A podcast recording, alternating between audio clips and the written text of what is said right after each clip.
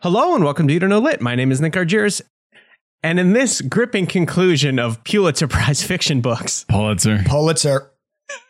Pulitzer, It's hard to say. I love that. I love that I got it wrong for so long that you guys started to believe me. So And then- confidently wrong. and to help me are two high school English teachers, Ian and Joe. Hi, Nick. My name is Joe Holshoe. I brought a book last week uh, that won a Pulitzer Prize, Just co-winner in fiction. back and I just, relax. I'm just, Just I, I've, kick I've 'em- put my microphone in relaxed mode. My feet are up on the Wow. desk. Um, Nick, I do have a question for you. Uh, how many Pulitzer Prize winners do you think we have read on this show? Good, Um, good we've question. done 150 plus episodes, something like that. Out of those 300 Countless. books that we've talked about over the years, Ish, yeah. Yep, 300-ish books. Decades. How many book how many Pulitzer Prize winners do you think we've read? This is good. I don't know if you guys know this, but I'm extremely good at guessing things. Love it.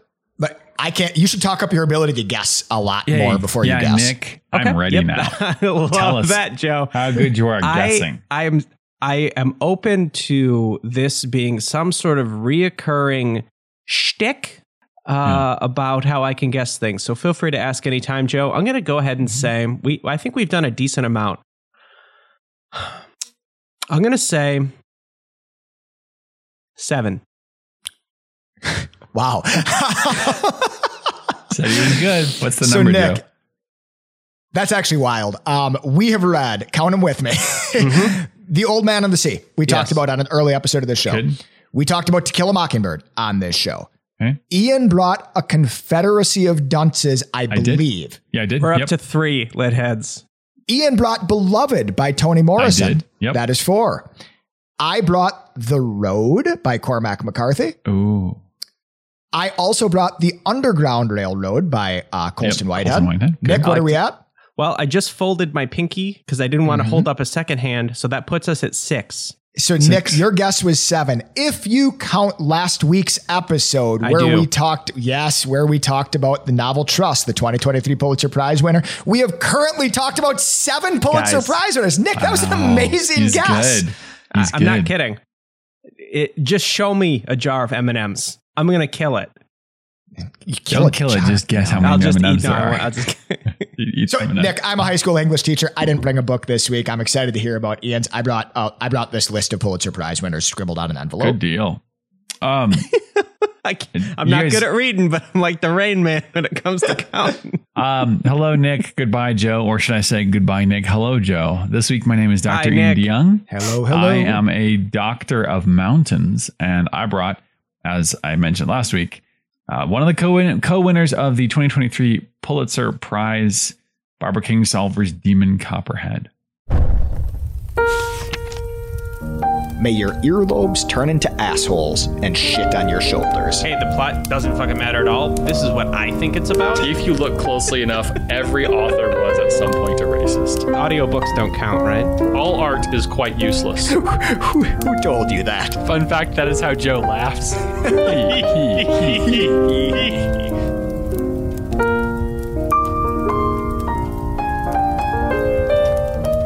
I, I was just scrolling through the one star reviews. And this one is great. It's a whole long thing, but it just starts out from Rachel, spelled R A Y C H E L. I've never seen that in my life. Cool. It cool, just cool. one you do star. you, Rachel. I'm a bow out of this one. oh well, that's Rachel. I feel you. I feel you because this is I'm this a- is a buildings. get This is here. a bildungsroman, but it is a Ooh. this is a bildungsroman. There's our bildungsroman horn. We love those. Um, you guys remember in the Two Towers movie where that guy blows the big horn and it's like a Yeah, yeah. Joe has one of those in his room, but it only makes the air horn sound. Today, your Hobbit fact is the piano music in the movie of The Lord of the Rings. Today, for your Hobbit fact that I bring Yeah. every week, Yep. is that the Shire music is the inverted song of the uh, angry orc music. Oh, that's really good. That's, That's cool. really good. The Just goes to piano show you that- progression.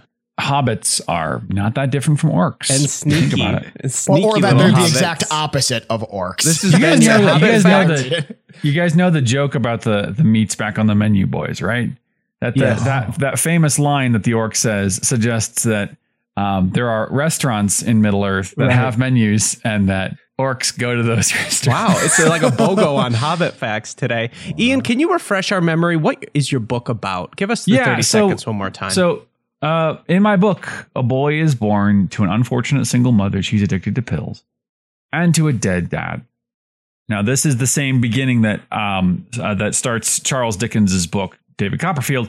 Um, Barbara Kingsolver has updated it, and this update won the Pulitzer Prize in 2023. Her book is called Demon Copperhead. In this book, King Kingsolver weaves a grim tale of count 'em with me: one, addiction; two, stagnation; three, shattered love; and four, crime in Appalachia. It's unputdownable for all the wrong reasons. And I would say to Rachel's point, um, I found it unputdownable, but I, I kind of wanted to put it down. If you follow me, uh, it's because it's a downer, and it's like Yeah. got it. it's like a. I'll talk about this in a bit, but like, I think the bildungsroman as a genre often has downer stuff in it, but it feels by nature a hopeful, a hopeful genre, right? In the bildungsroman, Nick, as you remember, a, a young person is born and then comes of age, and unless it's like told by a ghost, it- there's the promise that I'm going to come of age by the end of this book. Like I will make it. But in this book, you're not sure whether he's going to live. Like, yes, he's telling the story, but his Oh, situation, no. our main character, Demon, his real name is Damon, but everyone calls him Demon because it sounds cooler. Um, It's really cool. and, and it's not clear whether he's going to live. It's not clear whether like what his life will be like at the Can end. you? I'm sorry. Can And- you? Can you spread more light on that? What? Uh, or or not without spoiling things. things are things are bad, man. Like he is born to a um, kind of neglectful, uh, drug addicted mom. There's drug addiction all over.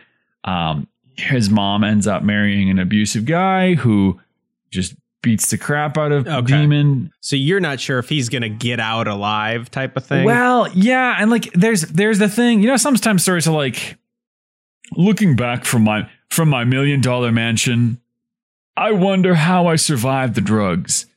But this doesn't really have that kind of detail. It's like, yeah, he's telling the story, so sure he probably lives, but what is he um telling the story on death's door? Is he kind of miserable? Like, do things work out for him? And there's such a sort of sense of of depression and and despair things like he keeps saying little did i know this is the best part of my life and you're like oh no Uh oh. That was just a really bad mean the- thing. the rest is bad um so it he's in a bad situation and i think it might be worse. It feels worse because it is a fictional situation which is recognizable. So this book is really focused on a couple of big problems um, the opioid epidemic and institutional poverty and other things as well. But these are two of the big ones. So he lives in an area where everyone abuses drugs including him including kids. Like the few characters who don't who aren't who aren't addicts are like very very very rare.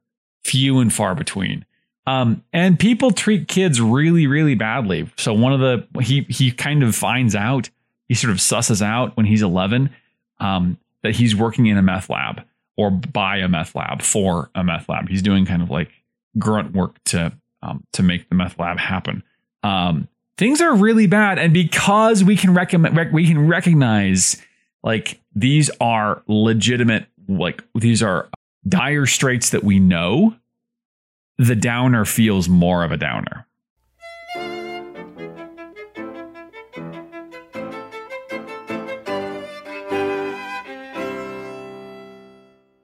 Tell me about this author because at brief glance, it looks like she. There's a New York Times article. Are you going to talk about this? Um i don't think i have a new york times article What- what's her deal Okay. The headline for the article, it seems like she is um she's going to be very welcome on this podcast. The headline of the article is an Appalachian elegy, hillbillies not included. and Yeah. apparently she was really ripping on JD Vance.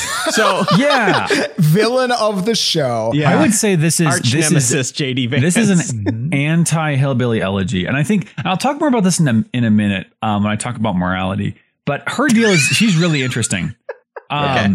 No, I, I, I kind of wish like I kind of wish Joe had read this book because I think I think having read Hillbilly Elegy, you would have a, a a better insight on what she says here. But Joe, explain explain the issue with hillbilly elegy for the people who don't know how much we hate it. Uh, yeah, so so f- f- so if you are not uh, you don't know lit completionists, um, Hillbilly Elegy is a book that we talked about many years ago, um, written by J.D. Vance, known charlatan and uh, liar, um, about his life growing up in Appalachia. He talks about growing up in Appalachia. It's very bootstrappy. Like he joins the U.S. Marines, he goes to Yale Law School. He's now, I think, a politician in Ohio. I don't know if he's a successful politician in he Ohio. won. Shorter He did win version, the- Joe. He's a senator. Yeah. Um, and, and basically, like it's it's a narrative that stands up to very little scrutiny. Um, He's- as soon as you start poking the edges of it, it, it collapses. he's kind of misrepresented some things about the culture and also um he he's presenting an idea he's presenting an idea that's kind of these people's fault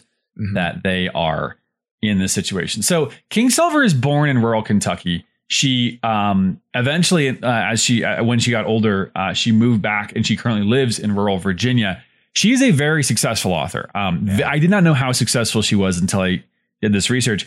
Every book that she's written since 1993 which is almost as long as I've been alive, has been a New York Times bestseller, Yeah, it's Which- good, good for her. is kind of an incredible streak. Um, she doesn't really like being famous. She has a quote where she says, I never wanted to be famous. I still don't.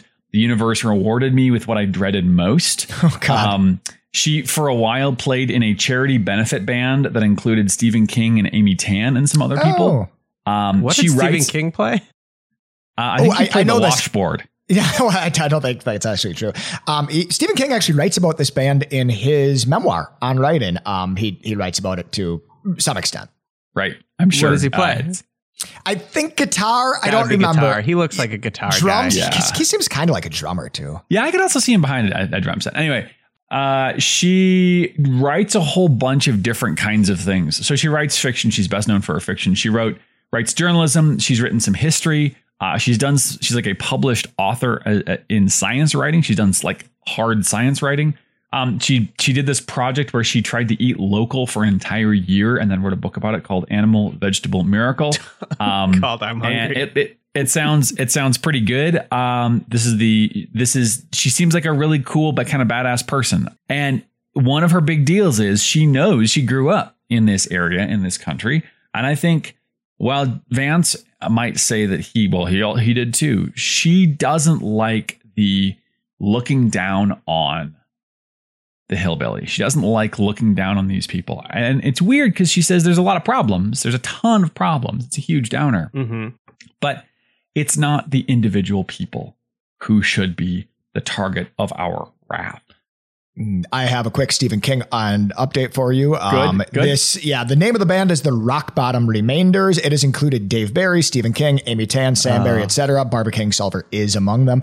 Um, and Stephen King, it appears from this photo on Wikipedia, plays guitar. Although Ah, it also appears as if like six of them play guitar in this I mean- photo. If you have several dozen well-known authors, they're probably you're going to have a couple of guitarists. A couple guitar players. And that raises the question: Do they play in unison? Do they strum s- in synchronicity? Mhm. Um, Look at this. Look at these authors on stage. Oh, these photos are terrible. I'm gonna post them I think the they would internet. play a show for for um, like a live show with you don't know lit podcast. Yeah, let's all play music. You think we could? No, do you think they we could like we could stream them? I think all groups of people should form bands. Uh, Absolutely. scientists start a band. Mhm. Teachers What about us, start a guys? band. What's our- what's our band? Podcasters start a Podcast. band. What's our band? The Butlers. Too many butlers. oh, very good. It's also our band name. It's also our book name.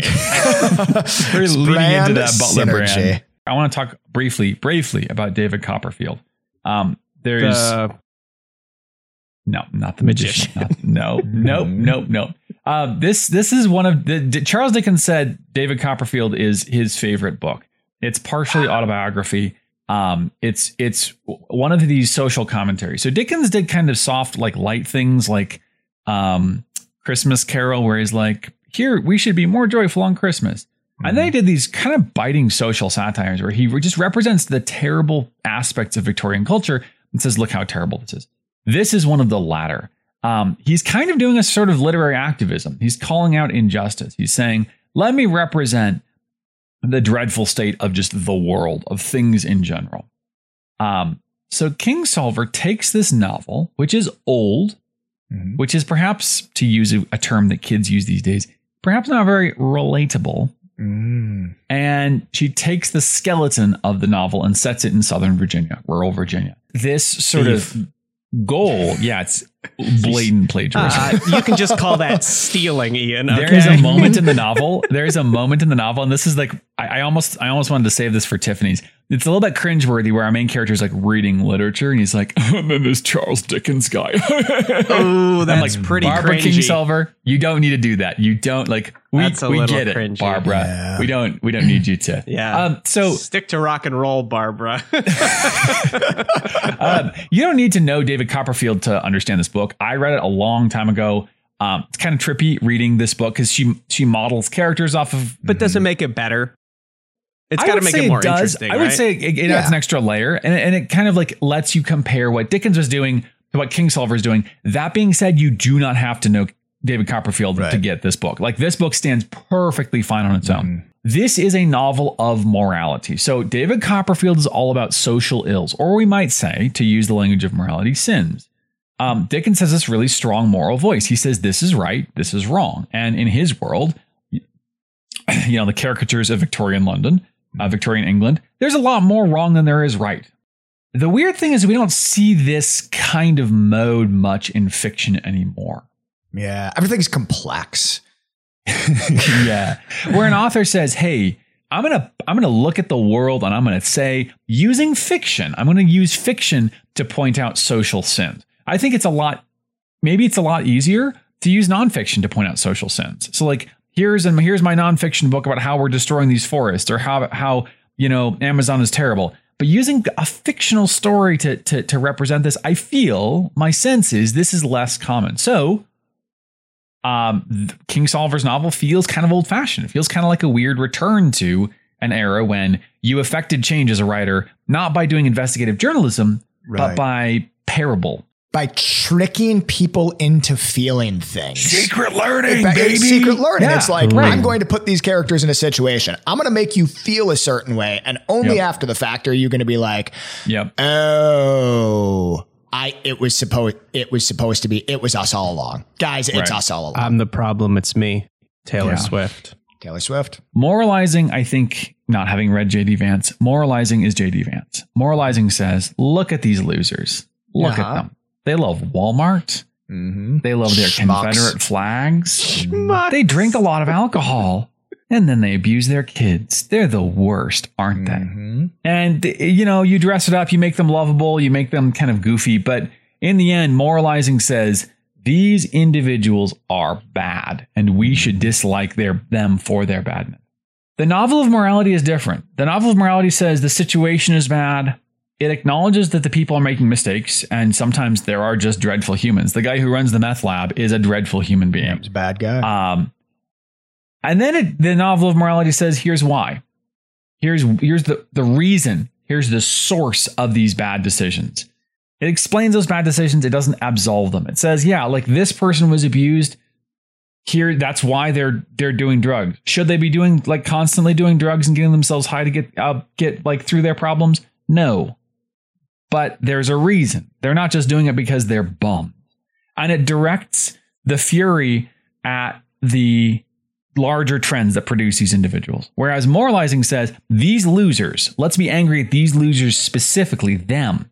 mm-hmm. The novel of morality says, the world that produced them is to blame. Is that the point of the book? Is just kind of like, hey, don't be, don't be a dick towards the unfortunate.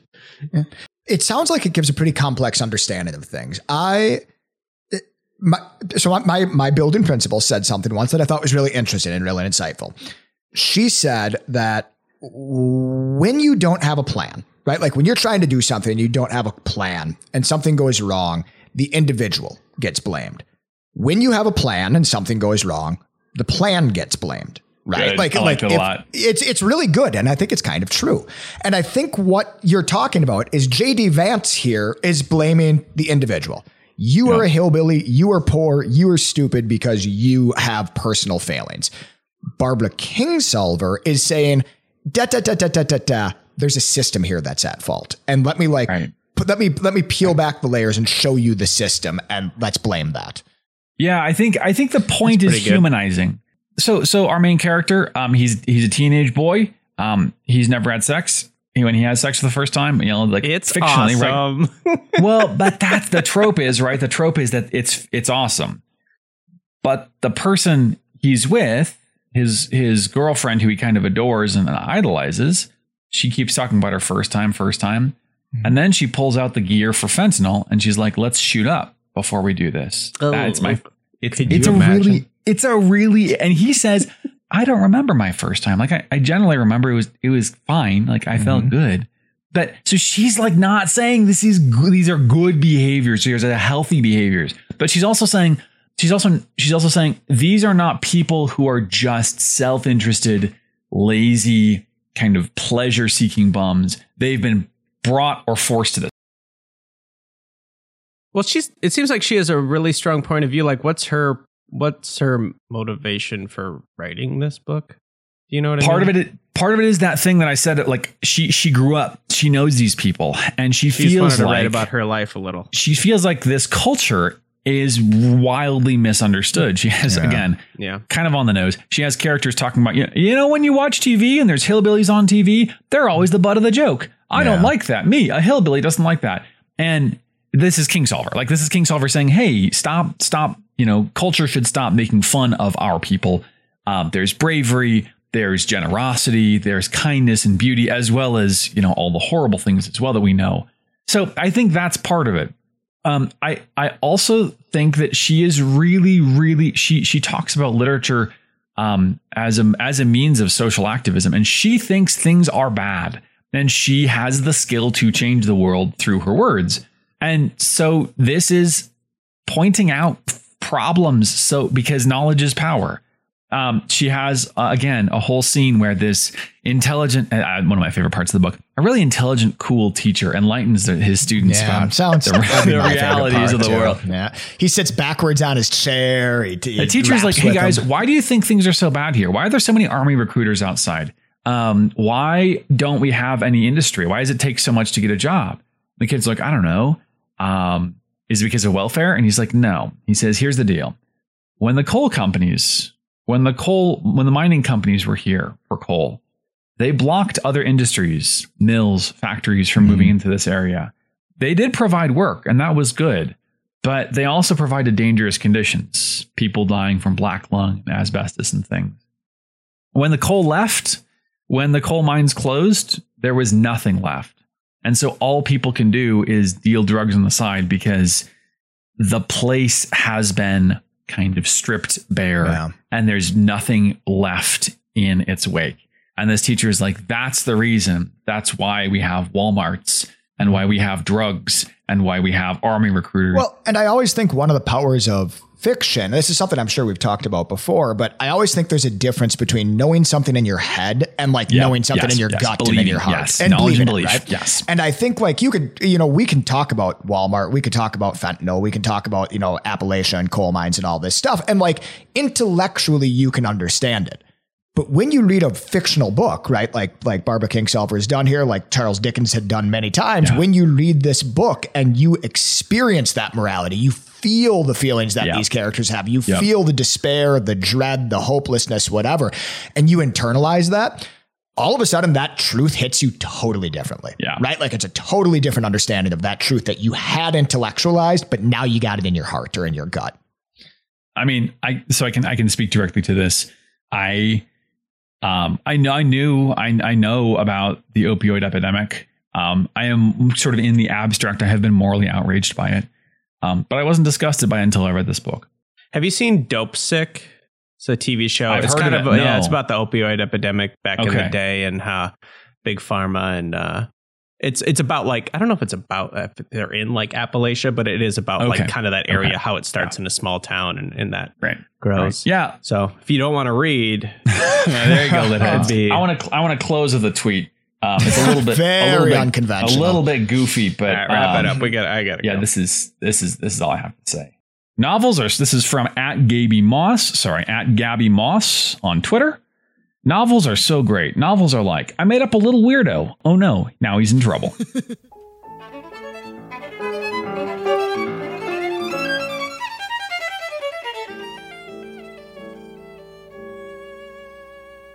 Uh, welcome to Tiffany's Gentlemen, a safe place for you to tell me all the terrible things about your book without it being held against you. Um, Joe, I don't remember what your book was about, but is there anything you didn't like about it? Yeah. So as you remember from last week, or as you don't remember from last week, Nick, uh, my book was about like this Wall Street tycoon and how he came to prominence, and it was told from these four different points of view.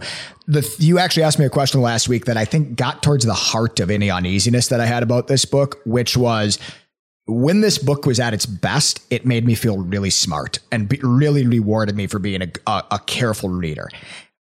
I feel like I missed Tiffany's. I missed so much. And ultimately reading this book, my feeling, even though I think I have like glimpsed the truth in it, I mostly feel like I ended up not You totally probably just missed it. a I- large I, didn't swath get it. of- yeah, yeah. I, I don't get it. I, I didn't. I don't know what happened. I don't really. I didn't understand my book. All right, That's Joe, the risk. Joe didn't understand his book. Ian, what's your thing? Um, I understood too much. Okay, It's hard, got too it's hard to read. It got real. It's hard to read about kids getting addicted to drugs. Uh-huh. David Copperfield is hard. This the book is hard. Yeah, I think it's useful. I think it, it makes me a better person. It's true. It is all true. It's very nasty. Sometimes I, I there's did not. too much truth. Um, so Ian, you lose. Mm, Joe, too much truth. Your premise of your book sounds fascinating to me, and I'm sure it's not the first book to do it, even close. But um, I think it's really interesting, and it's uh, so there. And Ian, um, I watched Dopesick.